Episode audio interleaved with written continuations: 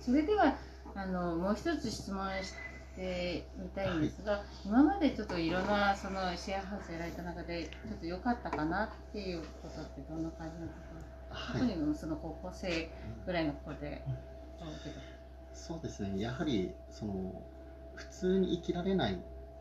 まあ、生きづらい子たちが新たな生き方を見つけて世に出ていった。というのはすごい喜ばしいことですし、そういう姿を見ることで、なんか自分自身も普通に生きなくても大丈夫なんだというふうに、まあちょっと自分と重ねて見ることができて、すごい心が救われています。自分あご自分もそうです。僕もやはり普通に勤めたりということが難しくて。はいはいそれで仕方なく起業して稼いでいるとうんかそういった側面もありますし、やはい、っぱり人間関係でも結構トラブルが多かったりもしますから、まあ、そういった自分でも、まあ、なんか世に迷惑かけずにうん。なんか立派に生きていくことができるかもしれないうん。なっていうのをその子から見てなんか希望を持ったり、うんしていますね。じゃあまず自分でその例をあはい。その子たちとかそ来る方に実践したものを見せながら背中を見せながらっていう形の最初の動機というかあったってことですかね。あと、まあ、シェアハウスをやっていると、やはりこういう起業ができるよとか、こういう生き方があるよって口で言っても伝わらないんですね。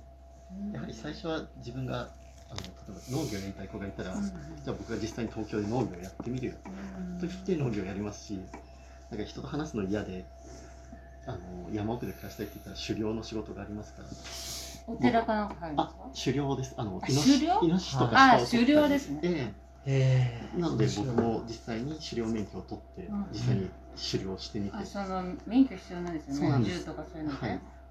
うん。とかなんかもうとにかくあのうちに入居した子それぞれがに合った生き方を僕が探していくのでその間にいろんなお金の稼ぎ方だったりなんか新しい経験だったりができるようになりましたで実は今僕2ヶ月前に、えー、と勤めていた会社を辞めまして今無職なんですね。えそのシェアハウスをやりながら会社には行かれてたってことあそうです。そう。9ヶ月間勤めたんですけれども、はいはまあ、いろいろ事情があって辞めまして、うん。今無職なんですけれども、い。はいそう無職っていうと普通お金に困ったりとうん。かすると思うんですが、僕実はあまりそういうことがなくて、はそれまでにいろんな子のためにやってきた例えば狩猟だったり農業だったり、はい釣りだったりはいいろんな要素が僕にお金だったり食料だったりを与えてくれるんですよ、自給自足ってこと？まあ、自給自足もできてますし例えば、あのちょっと変な話ですけれども僕は今あのパチスロで1日平均2万円買っています。一日にへはーへーすごい。それもうちに入居した子たちが、なんかもう普通に勤めるの病気で無理だし、はなんか決まった時間に何かをするというのも無理なので、なんか空いた時間でとにかくあのご飯が食べれる何かが欲しいというので、じゃあパチスロだったらあの全国どこの駅にもありますし、そう日銭ぐらいだったら稼げるよなんて言って僕が勝ち方を作ってい教えたり。もううちはそとにかくその人があの辛い思いをせずになんかそのありのままで生きていける道とかを探すので、まあ、そういったものも候補に入ってしまうんですが、うん。まあ、そういった経験が今僕を逆に生かしています、これは本当にすごいことだと思うんですよ。でそのシェアハウスをやることによって自分もお互いにはい。こう元気づけながら自分を元気づけてもらってるっていうような関係みたいな理解っていいですか？はい。だとうちもあの学校でやっぱはい。りその従来の学校って教師が子供に何かを教えるみたいな関係で上下の関係なんですがここはそういう教師とか学校の枠組みに生き生きとした子が多いので、はい。結局お互いに学び合う。でその生徒とやる何かこう教えることが自分の教え学びになるみたいな感じをずっとはい。保ってるのとちょっとなんか似てるかな？似てるかもなんてしれません自分が励まされてるそれはあのある途上国との NGO って国際関係で本当に食べるのがっていうそのこのところに生徒連れて行くんですね。はいそうすると自分の悩みのこんなに何でも、ね、ものが日本はその生活保護もあるし最低限食べれないって人が絶対いない国の中でこんだけそういう目に遭ってる子たちがいるのを見ると逆に向こうの子たちに励まされるっていう現象ということもあったりとか、はまあそういう、まあ、子どもたちに私も日々、えーいろんなことで学んで学ぶことがすごく多くって、はい。っていうのとちょっと近いと思いながら。ね。ただやっぱりその先ですね。このそこ卒業した先は日本の社会ははい。やっぱりかなり生きていくのが大変なのででそういうような選択肢があるとなんかいいですねそうですね。と思いました。はい。まあ、日本って、まあ、資本主義であの、まあ、全体としては労働者が稼がなくてはいけないという国なので、まあ、なんとなく普通に生きるっていうとどっかの会社に入って就職して勤めるっていうのが、まあ、もう普通であり。普通の中に学歴社会のヒエラルキーもまだりまだ残っているのが現実なので、はい、なかなかその中で生きていくのが大変だっていう。はい。ただ、まあ、今の世みたいに価値観が多様化してしまうとそういった生き方にはまれない子たちというのがかなり多く出てきてしまっています。はい。でそういう子たちをの受け皿になるのが企業だったり、うんうん。あとはそういった狩猟とか農業とかみたいな、うんとにかくうん口に乗りをできるような何かだったりするのかもしれません。うん。そういう意味で言うとうちもその、まあうん、従来の進学だけではなく起業家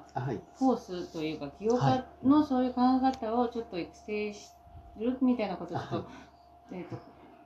今次年度ですね。ちょっと考えていてで、はいまたその先に、まあ、そういうちょっといろいろつながればいいかなとは思っているので。ね。何かこうね実践されているそういうものを一緒に何かできるわと思います。そうですね。いや僕なんか岩崎さんの話聞いてその自分のありのままでそしてなんかその人に与えてきたことが今返ってきてるっていうのが本当素晴らしいなっていうのをすごく感じましたね。やっぱり人間ってそういうことが大切なんだなってこと改めて僕も感じました。ありがとうございま。たその教育が、うんあの与えるっていう従来のあの、ろ昔からの戦後のずっとそのではなくなっていて一緒にこう、うん。成長していくみたいな、うん。その教師というか教える側も、っていうような考え方が最近だんだん変わってきているのと、あと選択肢がやはりいろいろ出てきているっていうのに、こう私たちもこうついて一緒にこう変わっていかなければいけないっていうのはすごく感じていて、うん。やっぱり教育が変わる今すごく大事な時期なのかな、まあ、コロナもあってですね。もう行かないっていうのは別に前はえっていうことで今もうみんな行かないですからっていう風になってきてるので不登校っていうことはもうななんか今ないんじゃないかなっていうのを感じたりもしてるんですうん。コロナでみんな行ってないもうこれからやっぱオンライン授業とかデジタル化していくと思いますのでねそうです。ね。でまあ大学行ってその大企業にもし就職したとしてうも、ん。ズレを皆さん感じ始めている。でそれに気づき始めたのでやうんっぱりその対応がの受け皿が全然追いついてないっていうのはすごく感じていて、社会も企業も全然追いついてないっていうのは少し感じているので今後それをもうちょっとね補強できるような教育環境と、まあ、生活ですね。私は生活っていうのがあってやっぱり生活まではうん。見れない。あやっぱり学校のそのまあ教育うん。そこから先のことだからだから生活がすごく大変な子もたくさんいるのでそういうところでそういうものがあると。思いますが、うん。はい今後どういう感じでやっていきたいと思いますか？えっとそうですね自分も含めて。今のペースを保って、まあ、今うまくいっているのでそのままつあの特に変えることなく続けていきたいとは思うんですがもしの望みが叶うのであれば僕ではなく他の誰かがこの活動を継いでほしいと思います。同じですうん私もこれはすごくこれであの伝授されてったんですね私。実はこの創設者ってうちの父親なんですよ。はい。ででもやはりこれすごく私もあの学校ってそんなにえっ、とちょっとアウェイ的な考え方だったので。でそれをまたつつなげてくれる人がいないかなって実は思って、うん。ちょっとそこら辺は同じで。やっぱそれ受け継いでってもらいたいな、うん。はい。うんそうです確かに。ありがとうございます。受け継ぐことが大切ですよね。はい。まさになんかあの2人たまたま今日ちょっとあのお話あったと思うんですけどなんか2人の思いかとかやってることが似てるなっていう気がしまして本当にありのままの思いでこれからの教育そして子どもたちが良くなるために動いてくれてるくれてる2名なのかなっていうのはすごく私の方で感じました。はい。今日ですねえっと喋ってみていかがだったでしょうか？岩崎さん。あなんか似た志を持った方とお話しすることができて大変ためになったと思いま本す。当そうですよね。いや僕もなんかそのことをなんかすごく感じて、いや、いいなと思いました。すみません、先生どうでしょうか？で改めてもう一回こう再確認できたこともありますし、まあ、いろんなその場所うんえ学校だったりその生活だったりいろんな場所でそういうふうにこう何かこう子どもたちをこうちゃんとこう誘誘導っていうかする大人っていうのがちゃんと子どもたちが信じる大人っていうのをちゃんといるっていう、まあ、その数がもっと場所がたくさん増えていったらいいんじゃないかなと思いました。ありがとうございます。そうですよね。学校だけじゃなくても、そういう居場所だったりとか、子供たちを応援できる場を作ってあげるってことが、大人の使命なんじゃないかなと僕も思いました。えー次回もですね、えっと、こういった形で子供たちに伝わるような会をしていきたいと思います。